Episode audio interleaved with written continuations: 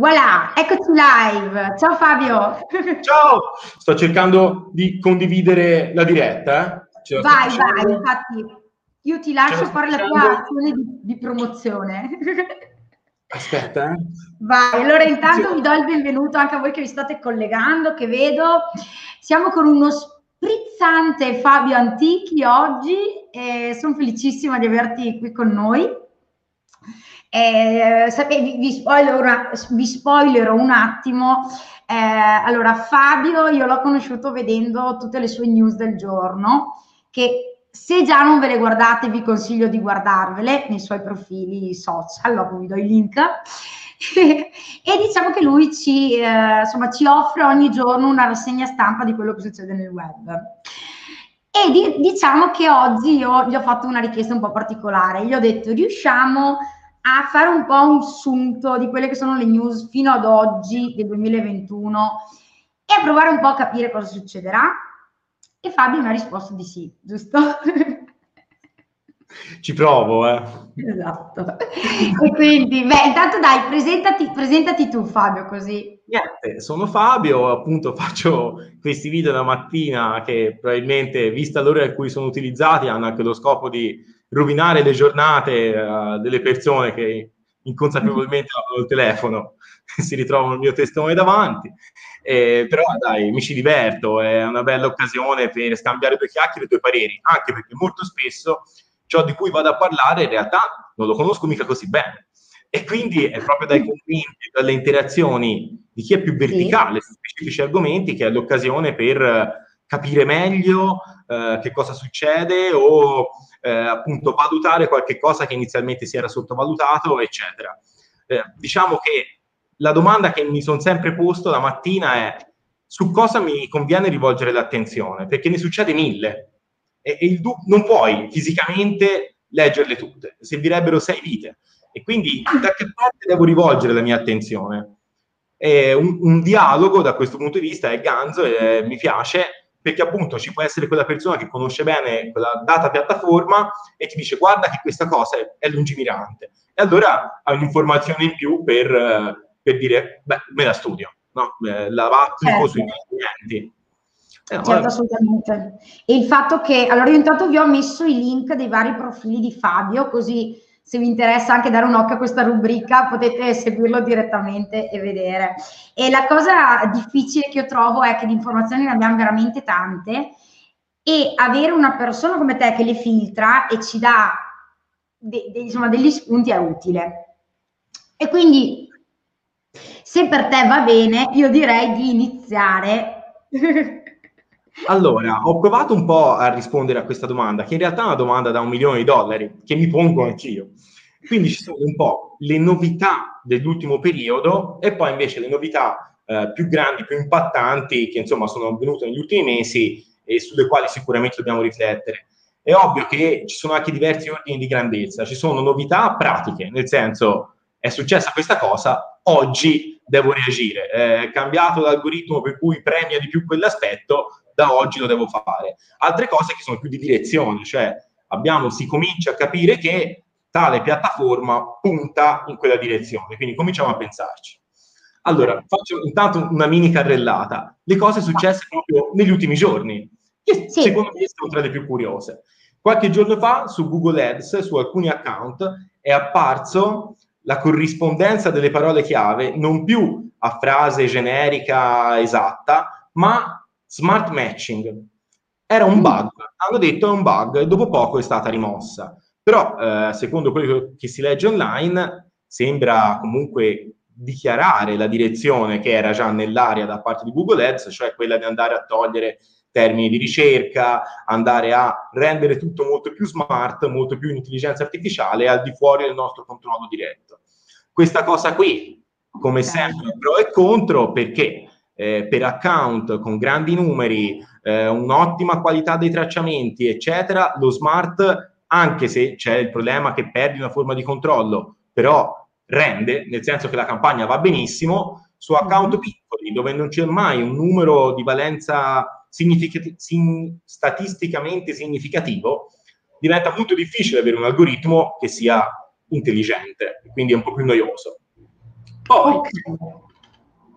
Interrompimi. no, no, io ti sto ascoltando. E eh, una cosa, ecco, ah, ah, scusami Fabio che mi sono dimenticata, voi scrivete in chat le domande che poi io proverò a farle a Fabio, se insomma, gliele ficco dentro in qualche modo. E io provo a rispondere se la so. Comunque, certo. Facebook e Instagram stanno cominciando a fare una cosa interessante, la monetizzazione dei creators. Anche questa è una cosa che molto probabilmente cambierà il modo in cui noi utilizziamo questi social, soprattutto in chiave business. TikTok, se non mi sbaglio, era stato tra i primi quando si era visto una certa erosione, no? Tutte le piattaforme a un certo punto si sono TikTokizzate, cioè hanno cominciato a prevedere l'inserimento di microvideo al loro interno. TikTok non voleva farsi fregare i propri creators, che sono coloro che gli generano traffico, e gli ha detto tranquilli, vi pago. Questa cosa qui ha quindi riavvicinato tanta gente a TikTok. Facebook eh, e anche Instagram stanno iniziando a monetizzare, ad esempio, video e storie attraverso l'utilizzo, eh, tipo se il video dura più di un minuto, al trentesimo secondo c'è un'inserzione pubblicitaria, se dura tre minuti al 45 secondo, se usi certi hashtag, no hashtag, se usi certi, non mi ricordo, eh, a seconda di che cosa fai puoi far monetizzare le varie cose okay. che fai. Tipo dei tag, una roba del genere. Esatto, sì, tag via dicendo. Questo è sicuramente interessante, andrà visto poi quanto e come prende piede, però è sicuramente una direzione da tenere in mente. Quindi un po' sullo stile di YouTube come monetizzazione? Eh, in qualche modo sì, non solo, cioè YouTube tipo ha aggiunto gli shorts sempre per contenere il micro video, ma non solo. Google in SERP ora ti presenta i, vi- i video corti. Quindi ti prende le storie da Instagram, ti prende i video da Facebook e ti prende da TikTok. Quindi qualsiasi contenuto noi generiamo su qualsiasi piattaforma, non solo di Google, anche se è, ma- è facile immaginarsi che sia premiante utilizzare quelle di Google, eh, hanno un peso organico. Quindi diciamo che sicuramente una delle direzioni con, i, con i quali dobbiamo fare conti, l'abbiamo accennato anche prima, è il fatto che oggi il contenuto non lo possiamo più considerare testo. Il testo è uno dei contenuti. E un contenuto di qualità è fruibile per tutti. Fruibile per tutti significa fruibile in più formati. Quindi podcast, video, immagini che hanno un peso enorme e sicuramente testo. Però non possiamo pensare ho scritto le mie 400 parole e ho vinto. No, eh, ha iniziato, è un po' più lungo il percorso. Poi, ok, quindi co- co- quando creiamo contenuti, mi raccomando, proviamo a fare video, podcast, più cose possiamo eh, e, pre- e Google ci premierà. Questo è un super tips di SEO. Eh, e poi c'è anche proprio l'aspetto prettamente umano, cioè non, non, quando facciamo qualche cosa non bisogna pensare solo all'algoritmo, bisogna pensare a chi lo usa. Eh, chi lo usa può avere mille abitudini di consumo. Io me ne accorgo appunto con la mia rubrichina eh, mm. alla classica 1 nessuno 100.000. Dentro di me fruirei quel contenuto in una determinata maniera e quindi sono propensa a pensare che anche tutti gli altri faranno così. Dai commenti scopro che in realtà le abitudini di comportamento delle persone possono essere completamente diverse. C'è quella persona che il video non ascolta, quella persona che ascolta solo l'audio mentre sta camminando, quella persona che legge e va direttamente alle fonti di ciò che gli interessa per fare un contenuto vincente dobbiamo cercare di essere omnicomprensivi e di accogliere ogni punto di vista. È faticoso, però è sicuramente premiante. Mm-hmm. Un altro tema che mi incuriosisce tanto e sono capi- curioso di capire in che direzione andrà, sempre in un'ottica business, cioè di chi opera letteralmente nel nostro settore, è la nascita di questa università di Google. Google aveva un po' annunciato il fatto di iniziare a fare dei corsi universitari della durata di sei mesi, verticali, sulle, ehm, su, sul nostro lavoro, no? Perché qual era uno dei problemi di cui tutti siamo un po' coscienti? Il fatto che manchi una certificazione oggettiva delle capacità che ha una persona nel nostro ambito, cioè io qui ho detto sono un SEO, una DB, ma l'ho autodichiarato. in realtà eh, eh, non, è, non è, niente certifica che io lo sappia davvero fare e non ci sono nemmeno dei corsi di studio, come si può dire, ufficiali che possono certificare un dato percorso, eccetera. C'erano gli esamini di Google, però da una parte sappiamo tutti bene che basta fare CTRL C, CTRL V e la domanda agli esami di Google si trova su Google, quindi è particolarmente difficile da superare. E, e comunque erano basici, come, cioè già Facebook Blueprint era un po' più impegnativo. Un po', sì. Però le certificazioni di Google nessuno le prende seriamente in considerazione perché non, non, non garantivano in realtà un ritorno in qualità. Questo percorso qui potrebbe essere interessante. È anche curioso da un punto di vista sociale, nel senso, ma davvero nasceranno delle università eh, appunto private che vanno a verticalizzarsi su dei temi andando a scalfire i percorsi di studio tradizionali. Pazzesco, pazzesco. Il mio obiettivo è diventare un SEO e quell'università funziona per bene, eh, se prima mi iscrivevo a boh, comunicazione, non lo so, esatto. eh, ora forse no, e entro nel mondo del lavoro cinque anni prima. Però, Ammazzate. Eh, Ma quindi eh, c'è questa idea proprio un ciclo universitario, cioè una triennale, c'è proprio un, sei mesi. È una mini università, l'hanno chiamata università, ma dura sei mesi. Probabilmente ah. affinché non se ne, sa, se ne sa ancora poco, nel senso non hanno ancora iniziato, hanno solo detto che lo faranno. Il punto è quanta qualità garantisce alla fine. Sono più corsi, forse devi fare, sono sei mesi a tema, te ti devi fare cinque temi, quindi hai impiegato due anni e mezzo. Boh. Però è curioso pensare che si abbiano recepito questa esigenza in qualche maniera tanto da strutturarsi in quella chiave. Pazzesco. Boh, staremo Pazzesco. a vedere. quella, quella divertente che è uscita ora negli ultimi giorni, divertente, curiosa, è il fatto no, della questione degli hotel e la visibilità gratuita. Cioè, anche lì, Google, tutte le piattaforme. Ecco, questa è l'altra macro direzione. Tutte okay. le piattaforme si pongono un obiettivo. Fai tutto dentro di me. Facebook, okay. che sei mesi fa era minacciato, non so a che punto sia, di essere costretto a vendere WhatsApp e Instagram per abuso di posizione predominante, eccetera, eccetera. Cosa fanno tutti? Si uniscono molto di più, così da rendere di fatto impossibile spezzettarli. In questo modo, quindi, Facebook, Instagram e WhatsApp diventano un'unica cosa. WhatsApp è a tutti gli effetti un gateway di pagamento a un certo punto. Io da Facebook eh, passo di là, pago, eccetera, eccetera. Google allo stesso modo cerca di tenere l'utente in piattaforma dall'inizio alla fine, fornendoti la possibilità di avere, stiamo arrivando a quello, un e-commerce senza avere un e-commerce, quindi vendere prodotti in piattaforma e adesso ci stiamo avvicinando alla direzione di avere un hotel senza avere un sito dell'hotel. Anche lì eh, mm. sto estremizzando. In questo momento che cosa avviene? Fino ad ora c'era il pay per stay, cioè la possibilità di fare campagne a pagamento attraverso eh, Google appunto per eh, affittare, vendere gli spazi all'interno dei propri hotel, B&B, eccetera.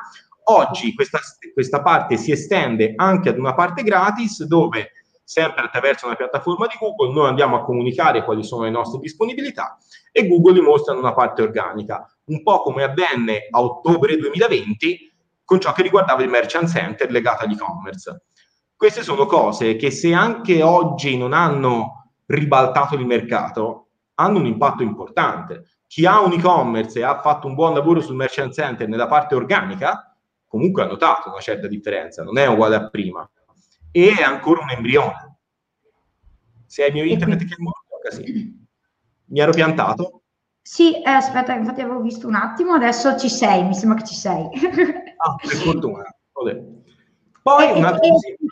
Scusami Fabio, ti volevo chiedere un attimo un piccolo approfondimento su questo. Allora, eh, sul discorso di Google Shopping, noi ne abbiamo parlato, magari vi, vi metterò poi nella descrizione, nelle schede, eh, ne abbiamo parlato con Luigi Sciolti che ci ha un po' spiegato, per chi non conosceva bene come funzionava questa cosa qui. Quindi io sono di, digiuna su questo, quindi io parlerò da ignorante, questo ti, ti metto le mani avanti. Eh, sono un hotel non ho, quindi devo avere un sito web con funzionalità pre- prenotazione? Allora, in questo momento sì. Allora, la parte hotel, io non è la parte... Parlare dopo Luigi è un po' come affacciarsi alla finestra del Papa dopo il Papa, quindi... No! Sentiamo Luigi se mai ti ascolterà. No, vabbè, ma insomma, giusto per capire io a livello un po'. Esatto, allora io mi occupo principalmente di e-commerce, quindi conosco bene la parte merchants, molto meno la parte booking. La parte booking, da quello che sto capendo in questo momento, in questo momento ti è ancora necessario tutta la struttura che avevi prima, quindi il tuo sito o comunque okay. l'aggregatore in qualche maniera semplicemente si è aggiunta alla parte a pagamento una parte gratuita, meritocratica. Che peso percentuale avrà adesso? È anche difficile da stimare. Non so quanto Google delibererà quelle SERP. Sempre qualche mese fa Google ha liberato mezzo e mezzo anche in Italia l'integrazione dei prodotti che noi abbiamo nel nostro merchant center con Google My Business, quindi una cosa bellissima. Te pensa che sei a giro, cerchi, non lo so, iPhone, che ne so, e invece di mandarti su un e-commerce ti può mandare anche nel negozio più vicino a te che ha quel prodotto, mm-hmm. con la possibilità di acquistarlo online e farselo spedire, di acquistarlo in sede e tracciare il drive to store o acquistarlo online e eh, ritirarlo presso il negozio. Quindi un sacco di opzioni possibili e immaginabili. Questa cosa che è stata liberata per me è bellissima, in realtà per ora da un punto di vista di traffico muove molto poco perché Google fa uscire poco quel tipo di risultato in SERP. Però anche lì è facile immaginarsi che il futuro spinga fortemente in quella direzione, quindi non mi sento di trascurarla, credo che sia giusto metterci lo zampino già ora, perché insomma peserà, almeno immagino. Perfetto. Poi proseguo con altre cose strane. Facebook SER, credo che si nomini così. Praticamente anche lì è un po' una direzione che viene presa, migliora tantissimo l'intelligenza artificiale che va ad, ad analizzare tutto quel contenuto che non è testuale. Perché se da una parte le piattaforme hanno spinto verso la creazione di contenuto, video, immagini, eccetera, eccetera, podcast, che quindi non è comprensibile facilmente dagli algoritmi finora esistenti, questo comporta anche una grande evoluzione da parte di questi sistemi che devono riuscire a capire di cosa sto parlando. Quindi si perfeziona tanto eh, la comprensione di ciò che c'è nelle immagini, anche dei social, perché comunque un social deve capire che cosa ti sta mostrando, ma non solo, quindi anche di Google, eccetera, eccetera. Basta vedere che ora Instagram eh, permette di avere la, eh, i sottotitoli in automatico in diretta di ciò che stai dicendo in un video. È ah, enorme, sì? cioè, da un punto di vista di AI è enorme, no? È addirittura più in tempo ah. reale di Google Translate quella credo sia successa proprio pochi giorni fa, eh? Forse l'ho vista usare a Bressanini, non lo so. Però...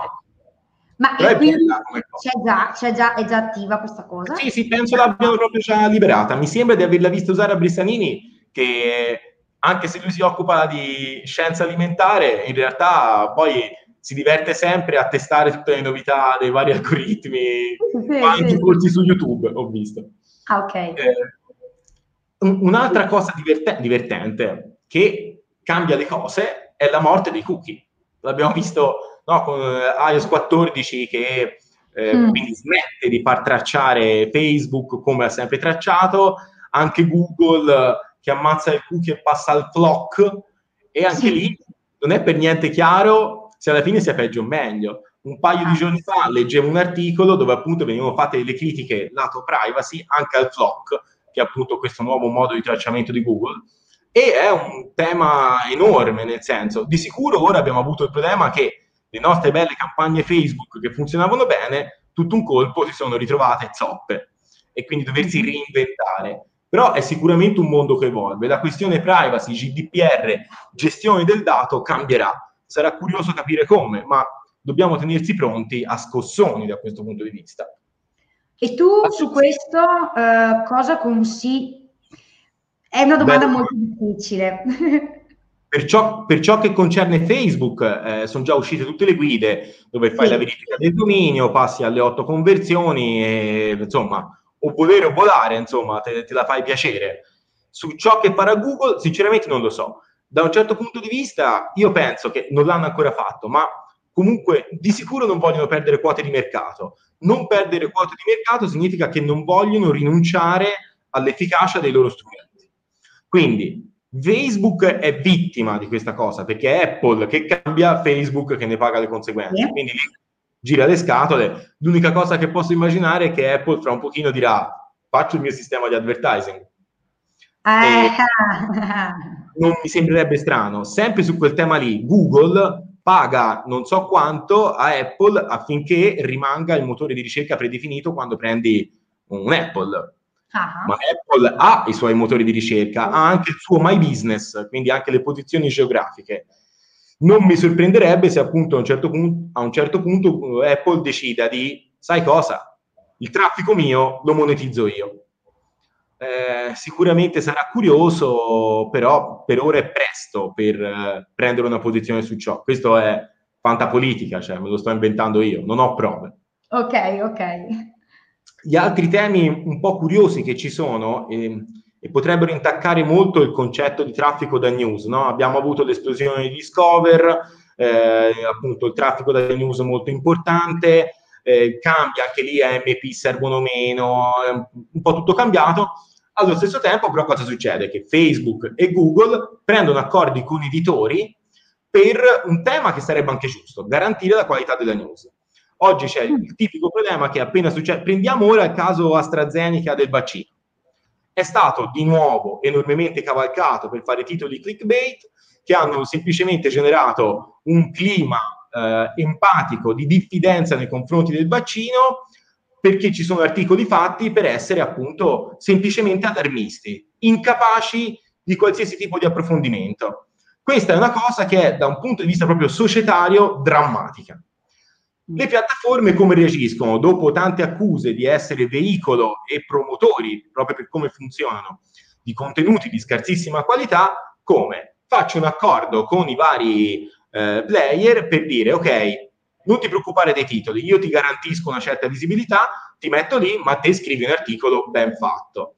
Se questa cosa da una parte garantisce qualità, dall'altra significa che quell'area è appannaggio di pochi eletti, non sarà più aperta a tutti. Quindi cosa fa? Mi caccia da Google News? Eh, questo s- sarebbe curioso capire come evolve una cosa del genere. È, è ostico come tema, si starà a vedere. Okay. Un'altra cosa, secondo me, importantissima, che quest'anno ha avuto un'evoluzione enorme sotto mille punti di vista, abbiamo già accennata, è la questione delle mappe e del My Business. Oggi il My Business si integra con il Merchant, non lo fai, Google si viene a leggere il tuo sito e da solo ti autocompila il My Business. Compare in mille tipi di ricerca. È necessario per diversi tipi di campagna che vai a creare su Google Ads, sei obbligato ad avere il collegamento a My Business e a YouTube. Quindi. Sicuramente ah. oggi non possiamo trascurare una cosa del genere, anche per ciò che concerne l'e-commerce. Anche se io vendo solo online, il My Business è un posto dove posso raccogliere recensioni, posso raccogliere pareri, sempre l'integrazione con il merchant mi permette di raccogliere recensioni gratis, quindi anche senza passare attraverso servizi di terze parti. Poi tutte le cose hanno pro e contro, ovviamente. Però è un'evoluzione enorme e non si può trascurare. Oggi va fatto il My Business, io lo, lo consiglio a tutti. Quindi, come, dice, come ci diceva Luca Bove, quel giorno curiamo la scheda My Business. Assolutamente.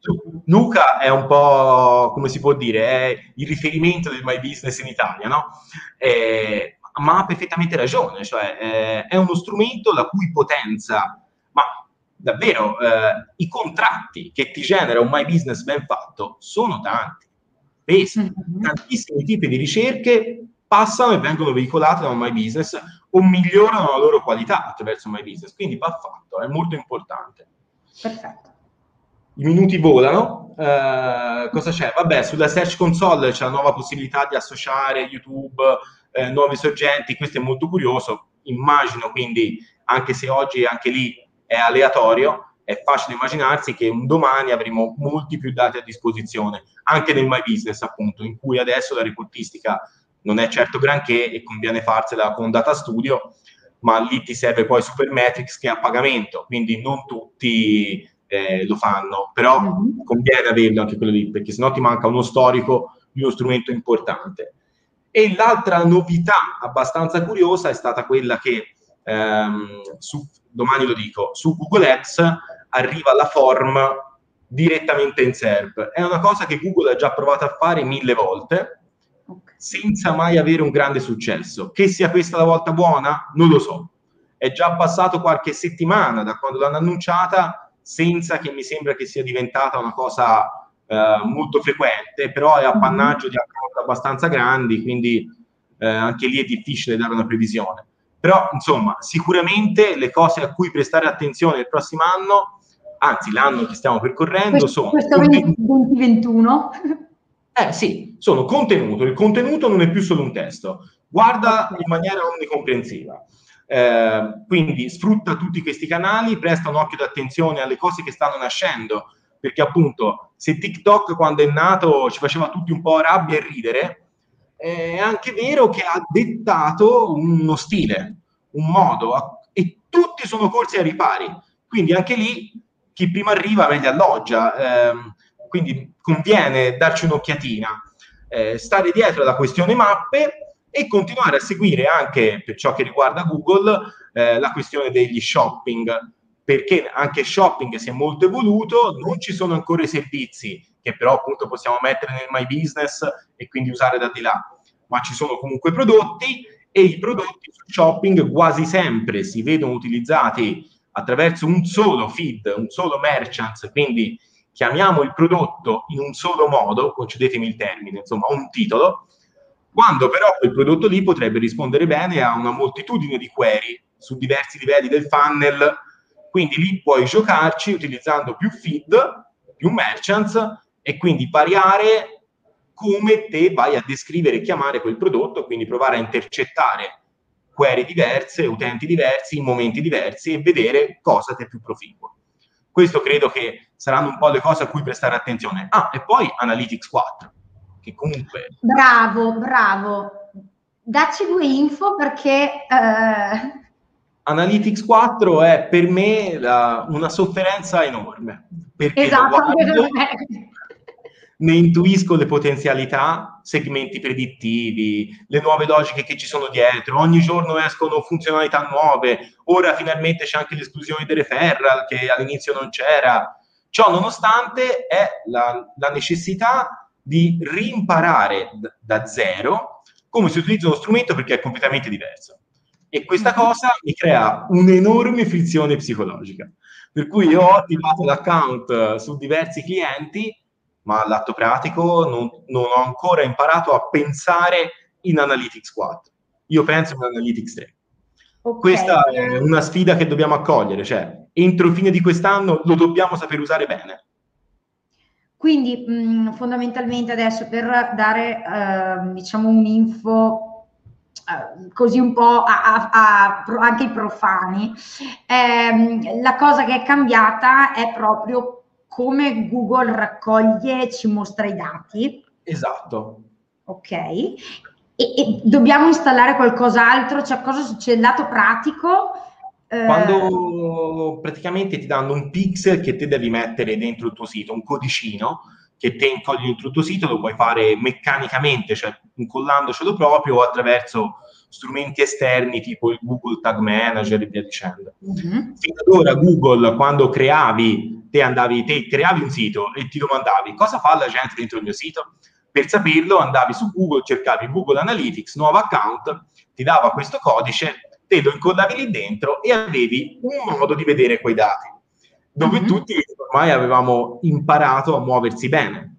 Oggi cambia il modo, quindi sempre un codicino, sempre lo incolliamo nel sito, possono coesistere, quindi il consiglio è metteteli entrambi, tanto non si danno noia, così uno ha il vecchio modo eh, a cui è più familiare e per il quale troviamo guide di ogni tipo e il okay. nuovo modo con il quale dobbiamo imparare a relazionarci, perché il futuro sarà lì. Ok, quindi diciamo che mh, mm, dimentichiamoci il fatto di eh, tralasciare questa novità perché prima o poi ci toglieranno il 3. Sì. Non si scappa siamo, da lì. Siamo obbligati, ecco. E Google da questo punto di vista ci ha abituato poi a imporre le cose, no? Cioè, eh, all'inizio ti dava la possibilità, vendiamo che ne so, gli annunci su Google Ads. All'inizio c'erano due titoli, due descrizioni, poi tre e tre, ora ci sono quelli da um, mm, 5, quante sono? No, di più, un'enormità e ora quando entri in un account devi fare un giro per riuscire a fare un annuncio tradizionale, perché sennò lui ti dà solo quello. È un po' l'approccio di Google, lui fa una cosa nuova, per un po' sta lì accanto e a un certo punto ti dice ora si fa così e prima o poi precluderà la possibilità di fare la versione classica. Certo, certo, un po' come fanno tutte, anche Facebook ha fatto tutte queste cose. Eh, esatto. Certo, certo, certo. Quanti Quindi, minuti abbiamo ancora? Guarda, eh, facciamo così. Allora, se avete domande iniziatele a scriverle che io intanto mi preparo.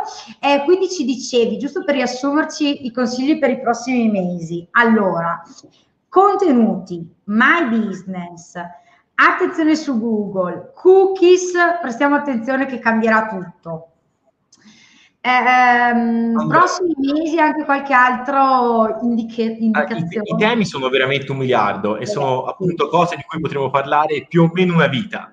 La velocità con cui le fanno le novità è superiore a quella con cui noi le riusciamo a comunicare. Certo. quindi, certo.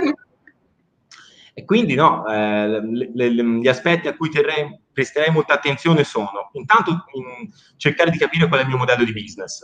Se ho mm-hmm. uno store fisico, oggi il drive to store è aperto a tutti. Quindi anche questa è una cosa che trovo poco applicata. Eh, se uno ha uno store fisico, non perdere un minuto, vai subito a farti la tua campagna Drive to Store di nuovo, ottimizza benissimo il tuo My Business mettendoci dentro ogni servizio che offri e usa My Business come se fosse un social, perché ci abbiamo avuto, se Facebook cerca di diventare quello che ti vende, allo stesso tempo Google diventa un social network e quindi integra tante parti molto più social, dal mini video alla parte discovery ai contenuti e la possibilità di fare post e news dentro My Business. Quindi ogni strumento è un ecosistema completo. Ogni strumento ci permette di avere diverse funzioni, anche Facebook sta cominciando a fare qualche cosa drive to store, quindi se ho un'attività locale faccio il my business, faccio le mie campagne drive to store, curo la parte sociale di Google, curo la parte classica di Google con contenuti empatici fatti in vari formati, gli stessi contenuti li posso utilizzare sui social che tutti conosciamo. Se ho un e-commerce, comunque il My Business è bene che lo faccio. Vado a fare il mio merchant center dove metto tutti i miei prodotti, poi creo dei cloni di quel merchant center dove vado a riraccontare gli stessi prodotti anche con lo stesso cheat-in, perché noi possiamo già usare più di un prodotto dentro un merchant center che fanno riferimento alla stessa scheda prodotto sul sito, ma eh, non avremo due cheat-in distinti. Invece in quel modo lì eh, puoi avere proprio esattamente lo stesso cheat-in e quindi gestirtela meglio da quel punto di vista. Eh, c'è la parte gratuita del merchants, per cui anche se non hai intenzione di fare campagna a pagamento, aggiungi il tuo sito e quindi genera quel volume di traffico in più. Eh, traccia il tuo sito anche con Analytics 4 e non solo. Tra le varie cosine interessanti da utilizzare c'è Microsoft Clarity, che è questo tool di Microsoft che eh, fa un po' hotjar, quindi ti va a registrare okay. le sessioni va a vedere dove ci sono click sbagliati, eccetera. Anche quello è uno strumento gratis, carino, anche tipo Yandex ah. Metrica. È tutta roba che uno dovrebbe mettere. Si torna sempre lì. Il problema è il tempo, perché, eh, perché serve tempo a farle tutte. Quindi uno poi deve decidere a cosa dare la priorità. Ma strumenti del genere ci permettono di avere un'ottima visione di cosa succede sul nostro sito. In generale, tutto l'ecosistema Microsoft offre gratuitamente un sacco di strumenti molto carini. Dentro la Search Console Microsoft c'è anche un quasi Screaming Frog, no? quindi posso fare una scansione del sito, posso avere un sacco di informazioni che anche se non userò su Microsoft perché ha volumi troppo piccoli, però sono buone anche da quell'altra parte, quindi perché no?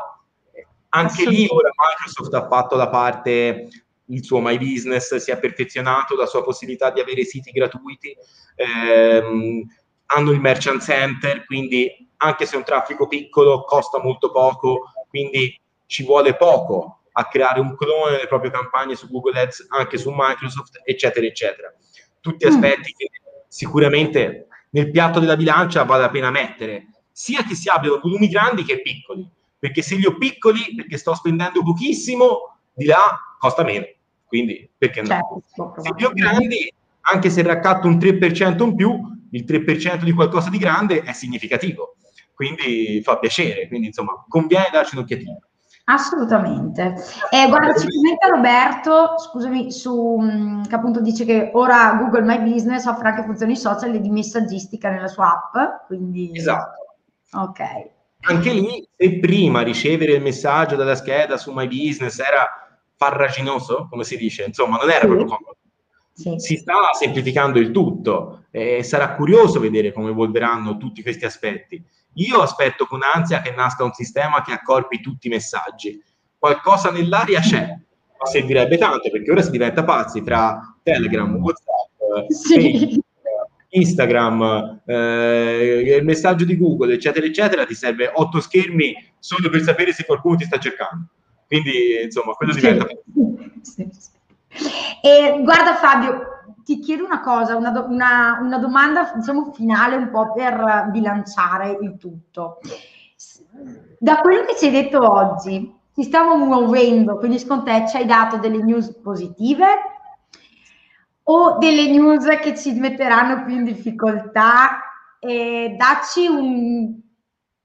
Dai, da, dacci allora, tu un... Il mio punto di vista, sì. la tecnologia non ha mai colpe, mettiamola così. Eh, quando inventi la dinamite puoi farci una guerra o scavarci le gallerie per trovare un minerale utile. Eh, quindi non è colpa della dinamite, sta all'uso che ne facciamo noi.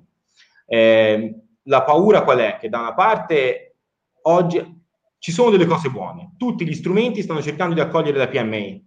Eh, questa è una cosa positiva. Internet non è più quel luogo deputato al professionista del web, ma accoglie l'esigenza anche della piccola realtà locale e questo lo stanno facendo tutte le piattaforme. Da Facebook a Google cominciano a offrire strumenti semplici, tutte queste cose smart, eccetera, eccetera, quindi alla, alla portata di tutti, eh, non, sono davvero economiche, non costano molto né di implementazione né di costi vivi, per riuscire a sbarcare il lunario. Allo stesso tempo, tutte queste tecnologie possono essere anche un po' uno specchietto per allodole, perché io ti innamoro con qualche cosa di molto semplice, poi la realtà e il business vero richiede invece competenze tutt'altro che semplici e forse ancora più ehm, delicate e dettagliate di quanto fossero in passato. Quindi forse si allarga la forbice. Più facile accogliere chi inizia, molto più difficile fare un business verticale, veramente ben fatto. È un bene o un male? È tutte e due eh, quindi non, non so dare una risposta netta. Di sicuro accolgo con favore almeno la volontà di cercare di migliorare la qualità di ciò che troviamo sia sui social che in SERP organica, che secondo me, del, SERP organica, su Google in generale, eh, che secondo me è veramente di scarsa qualità molto spesso e mi dispiace. Mi sembra che però per ora siano ancora lontani da un reale obiettivo. Ok, sei stato chiaro. Eh, Salvino ci dice può anche essere un'illusione. Eh, sì, è, è, duplice la cosa, come dicevi tu, ci sono dei pro e dei contro sicuramente. Assolutamente. Però io, io, guarda, io chiuderei, visto che tante notizie brutte ne abbiamo, io direi che secondo me, eh, almeno per quello che vedo io, una cosa importantissima, creare dei contenuti che abbiano un peso, che siano dei buoni contenuti, ci premia eh, in, in, tutte le piattaforme e quindi mi sembra una cosa sempre verde che può sempre essere comunque una... Secondo me questo è, cioè, è esattamente ciò che dicevamo prima. Sì. Oggi le piattaforme non sono molto efficaci nel, nel scindere la qualità dalla fuffa. Questo lavoro sta a noi. Cioè, quello che forse è un po' meno importante almeno all'inizio, non c'è bisogno di conoscere il tecnicismo particolare, eccetera, eccetera, eh, della parola chiave, la keyword density e mm. cavolate varie. Ma è molto più importante domandarsi, ma quello che sto facendo, che senso No, cioè, a cosa risponde? È, è gradevole, è interessante. Abituarsi al concetto che non può piacere a tutti. E quindi noi parliamo a un pubblico, il resto probabilmente ci odierà tremendamente. Eh, vabbè, vabbè. Eh, esatto, quindi do- dobbiamo accettare questo e cominciare a pensare di produrre un contenuto che ci renda univoci. In assenza di ciò, saremo sempre legati a un megafono, cioè appunto a vari sistemi a pagamento, eccetera, eccetera, sotto, ma anche la SEO ha un costo, appunto, quindi ha investimenti per spingere il nostro contenuto, ma se quel contenuto non ha un'anima, non ha un'identità, è sterile e quindi rimarrà molto dipendente da quanto lavoriamo per tenerlo là. Se invece riusciamo a creare qualche cosa che realmente crea un legame con l'utente, non c'è bisogno di avere 100.000 utenti per avere un business sano e un business stabile anche al variare di come pensano i vari algoritmi. Assolutamente. Chiaro, io direi che questo è il consiglio per il 2021 e oltre. Siamo troppo avanti, Fabio, sei, sei già eh. nel 2030. Io antichi, eh, quindi io guardo sempre il passato. antichi. È vero, però cioè, le news del giorno da Fabio Antichi è veramente... Allora, guarda Fabio, mh, mm, eh, intanto appunto Roberto ci scrive così, sono due chiacchiere anche con voi, complimenti Marta per i webinar presenti nella pagina, molto interessanti e esperti preparatissimi. Io me li scelgo bene questi esperti, ragazzi. Eh, Salvino ci dice creatività e innovazione, sicuramente. Jacopo, grande Fabio. Beh, guarda, Fabio, super, super. Eh, sì, sì, sì. Allora, io vi ho dato tutti i, i, link dei profili social di Fabio, potete seguirlo, così insomma vi, vi guardate quello che, che ci combina, che ne ha sempre delle belle. E se volete iscrivervi al canale YouTube, io vi consiglio di farlo al nostro canale SMS Hosting perché vedete che ci sono sempre delle chicche, novità, insomma, eh, siamo sempre sul pezzo. E niente che dire, Fabio, grazie. Eh, grazie a voi. Grazie, grazie anche a tutti voi che insomma siete stati qui a, ad ascoltarci, a commentarci. Grazie a chi ci guarda in differita e ci vediamo con un appuntamento sempre martedì prossimo, stessa ora, parleremo di LinkedIn for Business. Bene, grazie, ciao a tutti, buon pomeriggio. Ciao Fabio, grazie. Ciao, grazie ancora. Ciao.